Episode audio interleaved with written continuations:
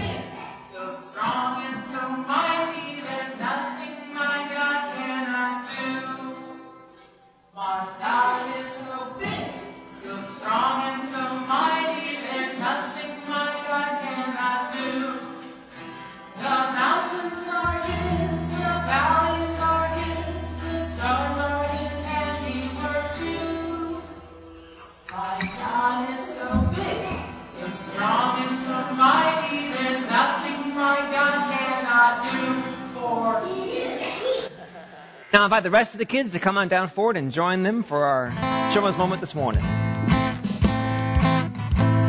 Oh, Jesus loves me, this I know, hurrah, hurrah. Oh, Jesus loves me, this I know, hurrah, hurrah. Little ones to him belong, they are weak, but he is strong. Jesus loves me, the Bible tells me so.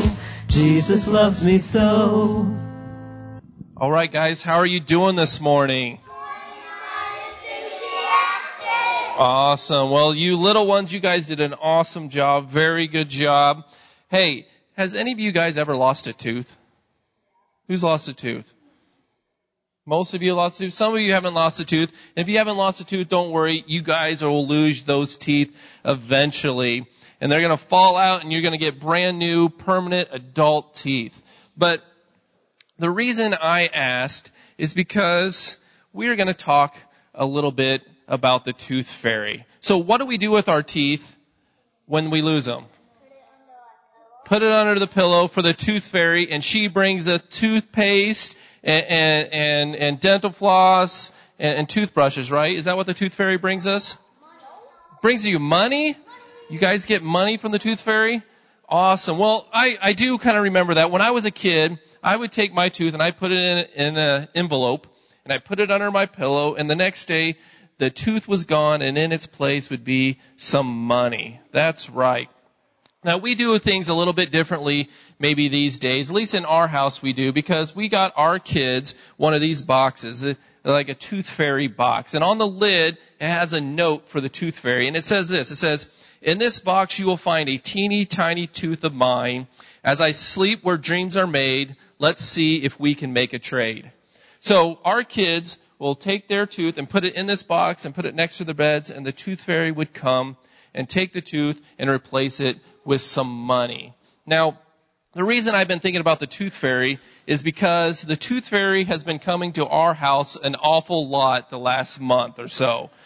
And I'm going to embarrass her a little bit right now, but Landry, would you smile for all the kids up here? Look at all those teeth she's missing. She's missing all kinds of teeth. So the tooth fairy knows where we live because he's been there a lot lately. Okay? But it also reminded me of a story about another little girl named Rachel. Now Rachel, she was about seven or eight and she had just started losing some teeth.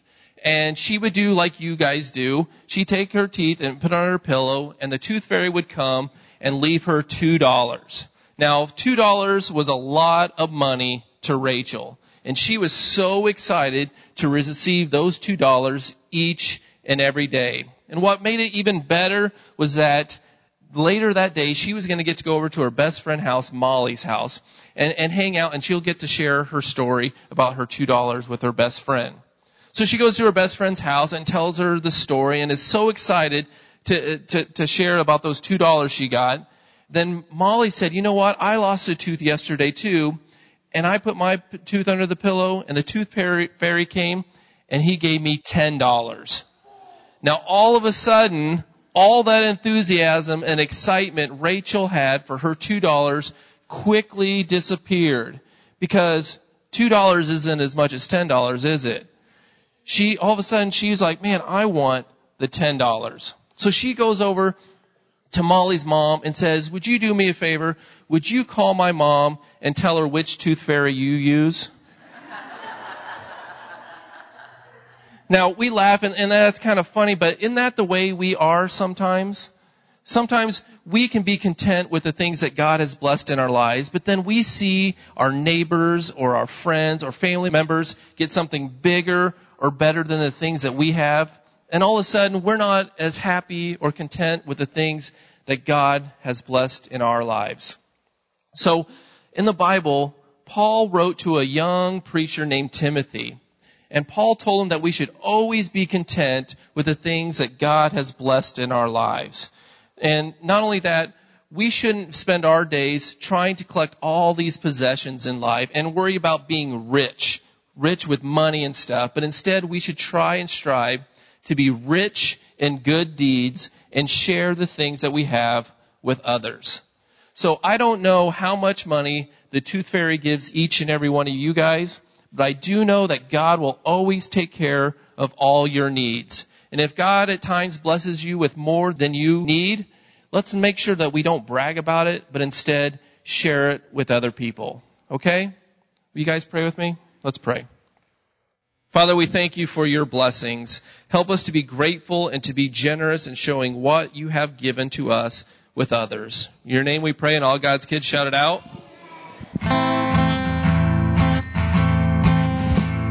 Jesus loves me, this I know, hurrah, hurrah. Oh, Jesus loves me, this I know, hurrah, hurrah. Oh, little ones to him belong, they are weak, but he is strong. Jesus loves me, the Bible tells me so. Jesus loves me so.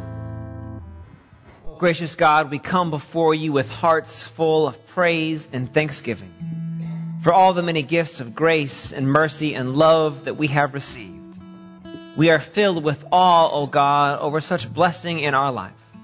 Our lives are blessed and enriched with the evidence of your grace and peace visible all around us. For even though the season of winter is in full force and all around us in the snow and the cold and the wind, in this new day, in the bright shining down of the sun, we know that your hope springs eternal, that each day is a new day to experience your love. Just as the cold and dark of winter will not last forever, but spring will come. We know that when pain and sorrow fills our lives, it too will not last forever. Our lives, O oh God, are filled with so many images of your holiness around us, in the sacredness of all life and the people that we share life with. Help us, O oh God, to use this time of worship to be thankful for all the blessings we experience, to confess to you those times when we fall short of your grace, and to draw upon your wisdom and strength as we seek to be spirit empowered followers of Jesus Christ.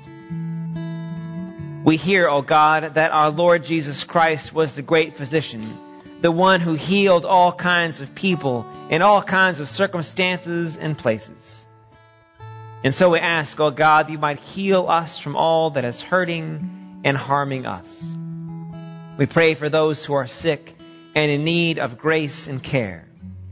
We pray for those who are hurting but who find themselves too afraid to speak about it.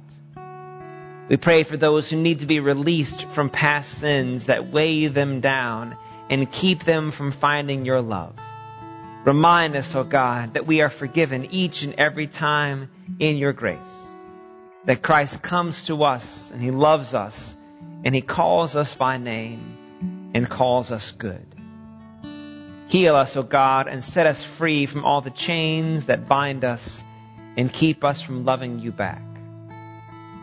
We pray that you might be with us as we do our best to live out the gospel message. Empower us and push us forward, for it is our desire to be the kind of people and the kind of followers that you would have us to be. And so we ask, O God, you might gather up these, our prayers, and our personal individual petitions, because we give them to you in the name of Jesus Christ, our Lord and Savior. Amen. Our scripture reading today comes from the book of 2 Peter chapter 3 verses 8 through 15. We invite the Spirit of God to bless us and be upon us as we hear God's word read in the midst of worship this morning. But do not ignore this one fact, beloved, that with the Lord one day is like a thousand years, and a thousand years are like one day. The Lord is not slow about his promise, as some might think of slowness, but is patient with you, not wanting any to perish, but all to come to repentance. But the day of the Lord will come like a thief, and then the heavens will pass away with a loud noise, and the elements will be dissolved with fire, and the earth and everything that is done on it will be disclosed. Since all these things are to be dissolved in this way, what sort of persons ought you to be leading lives of holiness and godliness? waiting for and hastening the coming day of God, because of which the heavens will be set ablaze and dissolved with the elements will, melt with fire. But in accordance with this promise, we wait for new heavens and a new earth where righteousness is at home.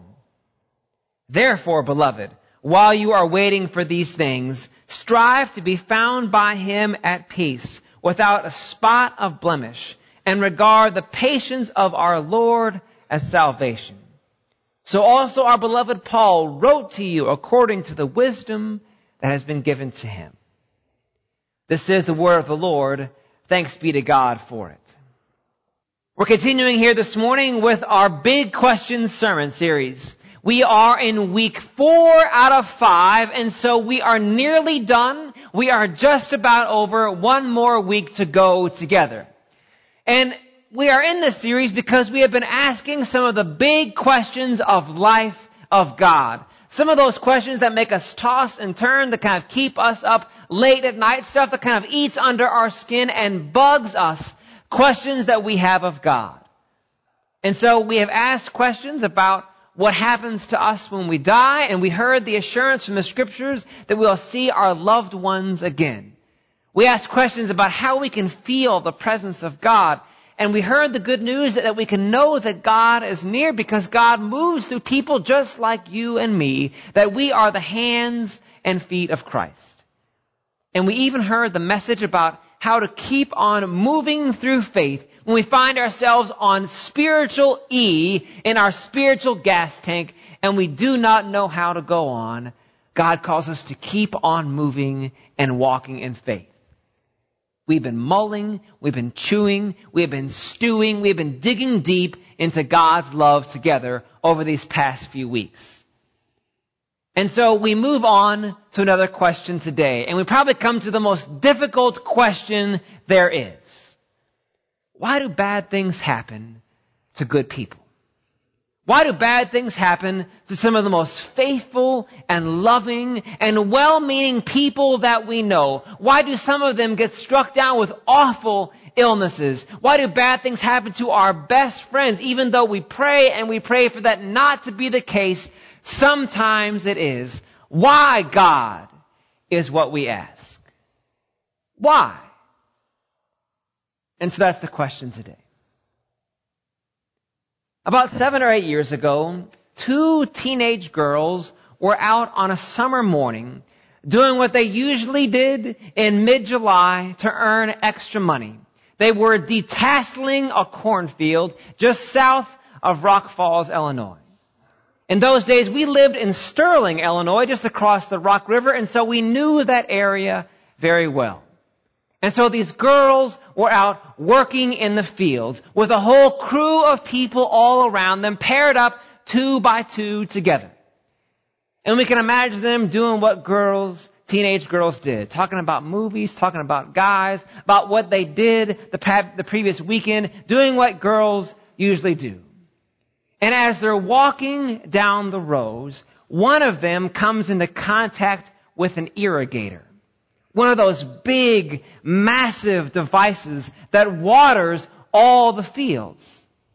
And so she accidentally touches this irrigator as she's standing in this pool of water. And it's this crazy freak accident and suddenly she's electrocuted. And when this happens, her best friend who is standing right there with her tries to push her off, push her to safety. And when this happens, she pushes her friend. She's electrocuted too. And they're both gone in the blink of an eye. Why? Why are these girls trying to earn extra money in a summertime job die in this freak accident? When this happened on this day, I happened to be the volunteer on-call chaplain at the hospital that day. And that was the question. When all the family came, why? This question isn't just asked on that day. It happens on days like whenever the old saintly matriarch is nearing the end of her life. And so all the family has started together. Flights have been booked and taken all across the country so that everybody can come back to the old house, the old family homestead. And so everybody is there. Sons and daughters, grandchildren have been taken out of school so that they can come home and say their last goodbyes to their loved one. And that kitchen table in the old house that has for years been the center of all house activities where you have celebrated Christmas and Thanksgiving and Easter and birthdays and all kinds of ordinary plain old days that is still the center of the house. Because now the bedroom where that old saintly matriarch has lived in for years has been turned into a hospice room. But all the family is there at the table, keeping watch together telling stories, sharing life. They say things like, remember that time when we were driving in the car and we drove like 17 hours in one day and dad made us stop just, just like once or, or twice the whole entire time and soon that person trails off because everybody else knows the story. They were there in the car and has been, been told so many times. Stories have been shared. And so you play cards and people bring by food and there are casseroles and there are pies and you eat even though you're not really hungry, you eat anyway. Doing whatever you can to keep your mind off of the inevitable. And so you wait and you wait and you pray for your loved one to pass, to fall back into the arms of God's love who created her, who blessed her, who will welcome her home, but still you have to wait. And so casseroles get reheated. Someone pulls off the saran wrap off those pies and has a second and a third and like a tenth piece. They keep on going back because you keep on waiting, wondering why? Why does our loved one have to linger? Why these bad things happen? Why are we put in awful situations? What's the response from God, the faithful response from us people who believe in God. Well, as your pastor, sometimes the very best answer that I have to give, sometimes the most faithful, the most biblical, the best answer I have to give when these awful things happen to us is, I don't know. They're at the house where everybody's been camped out for like three weeks I don't know. They're in the hospital room at two in the morning when all the lights have been turned down and everybody's voices are hushed and you're standing there waiting. I don't know. That's the best and most faithful kind of answer we have because sometimes there are no words to describe why awful things happen. Why two teenage girls with so much promise and hope in their life find their lives snuffed out in the blink of an instant. When sometimes the only thing that we want to do is leave this earth to find our eternal reward back home in the arms of God, and it takes a while. I don't know. Why do these things happen? I don't know. But what I do know is this. That in the New Testament, there are two different words to describe time. And I want to teach them to you. The first word for time is the word chronos. This is the Greek word where we get the word in our language chronology. This is the word that we use to talk about how long it takes to drive from like here to Mount Pleasant and back. This is the word that we use to describe how long our flight is from like here to Florida where it's like 75 and sunny right now. This is the word that we use to talk about how long it takes you next Sunday for the pizza delivery man to get to your house on Super Bowl Sunday when you are waiting and watching the clock. Chronology is what we use to talk about our schedules when we want things to happen, when we have them scheduled and down to happen. Chronology is our calendar and our watch and how we live our lives. But the second word in the New Testament is the word kairos. And this is God's time. And this word in the back half of the Bible in the New Testament has nothing to do with distance and minutes and watches and hours. God's time, the Bible reminds us, is not our time. In fact, 2 Peter put it this way. He said, with the Lord is like a thousand years, and a thousand years are like one day with the Lord. In fact, it says God is not slow about his promises, as some might think of slowness, but God is patient with you. Because of this, those things that we want to take place right here and now in this moment may not be ready in the eyes of God. And those things that we do not wish to come to pass may be right before our eyes. The scripture says, even Jesus himself says, that it is not our time to know and understand. But I believe that God doesn't play games with us. That God doesn't move us around like pieces on some kind of worldwide cosmic chessboard. That God is not like the Wizard of Oz and the man behind the yellow curtain moving us around, pulling all kinds of levers, pushing all the buttons. I believe that God doesn't pick us off like some kind of divine sniper laying in the weeds. That's not who God is in our lives.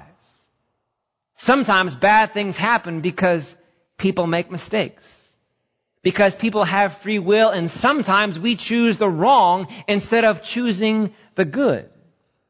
But for me, that doesn't make God any less powerful, any less loving, any less present. It just means sometimes God's time isn't our time. And so what are we left to do? Are we left to kind of sit around and, and wait for the time to come? I mean, surely not. The scriptures, in fact, are clear how we are to live out our days. Second Peter says we are called to be, strive to be found at peace. Striving to be found at peace in our lives so that our lives are full of the peace and the presence and the love of God. See, over the past few days, there has been this hymn, this old school hymn that has been running through my head. And the chorus says, no storm can shake my inmost calm while to that rock I'm clinging. Since love is Lord of heaven and earth, how can I keep from singing? No storm can shake the inmost calm that we have. And so how do we keep from singing? See, maybe you've noticed that we've had a bit of crazy weather the past few days. I mean, snow and ice and wind and rain, and sometimes all in the same like 12 hour time period. We have experienced it all. And there's good news. It's supposed to snow more this week. I mean, can I get an amen? It's supposed to snow more this week. The high on Wednesday is 12 below. It's the high is 12 below. We're not going to leave our house. We're going to stay inside all day long on Wednesday. But maybe you notice something cool about those days when it rains and the wind was blowing and it's like a blizzard outside of our kitchen window. On that day when it was so windy and the snow was like covering the patio and, and, and blowing through, through the trees and, and, and covering the road, if you were to step outside, the wind would hit you in the face and it was so cold and biting and awful. But when you step back inside, it was warm and it was safe. Even though every once in a while, at least at our house, the house creaked when the wind blew a certain way. Sometimes like the lights flickered here and there. But on the outside, everything was covered in the snow. The wind was blowing so hard. But there on our couch on the inside was a calm and a peace. There was heat. There was hot chocolate. There was coffee there on the inside. Even though the blizzard was raging outside the window, inside, it was quiet. See, for me, that is how God calls us to live our lives, to find the calm inside of our lives that even though the storms may rage all around us, even though our loved ones die and sometimes our friends suffer and we don't know why bad things happen to good people, we trust that God gives us a peace. That we take deep breaths and we trust in the goodness of God because no storm can shake our inmost call because we cling to the rock of our salvation. Because love, love alone is the Lord of heaven and earth. And so how can we keep from singing? How can't this be the message of our whole life? Because God's love is there. Let us pray.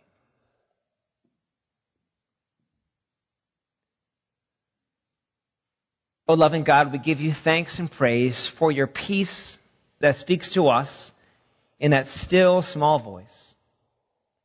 And the quiet moments of life, oh God, when the world around us rages, is loud and violent, and we do not have answers to difficult and hard questions of life, when the best that we can do is say, we don't understand, and we don't know why. Remind us that your love is always there. That nothing that happens in life can take away your grace and peace from us. That our sins are always forgiven in Christ. That your love always remains. Remind us of that hope and set that peace inside of us, O oh God. Give us a calm and a quiet heart to know that you are there. In the name of Jesus Christ we pray.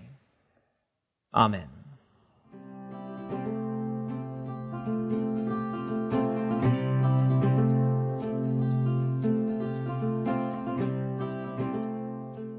Thanks for listening to this week's message of hope from First Christian Church Disciples of Christ here in Burlington, Iowa. We are located at 1221 Park Avenue on the south side of town, in between the airport and Dankwardt Park. If you're looking for a church home or looking to find a relationship with Jesus Christ for the first time, we hope that you will join us for worship this Sunday morning. We have two services every week our traditional service is at 8:45 a.m. and features old-time favorite hymns and a wonderful anthem by our chancel choir. Our contemporary service is at 10:45 and features our amazing band and music that you hear from today's Christian radio. Both services offer a hope-filled and challenging message for today, activities for youth and children of all ages, and open communion for all who believe in Christ.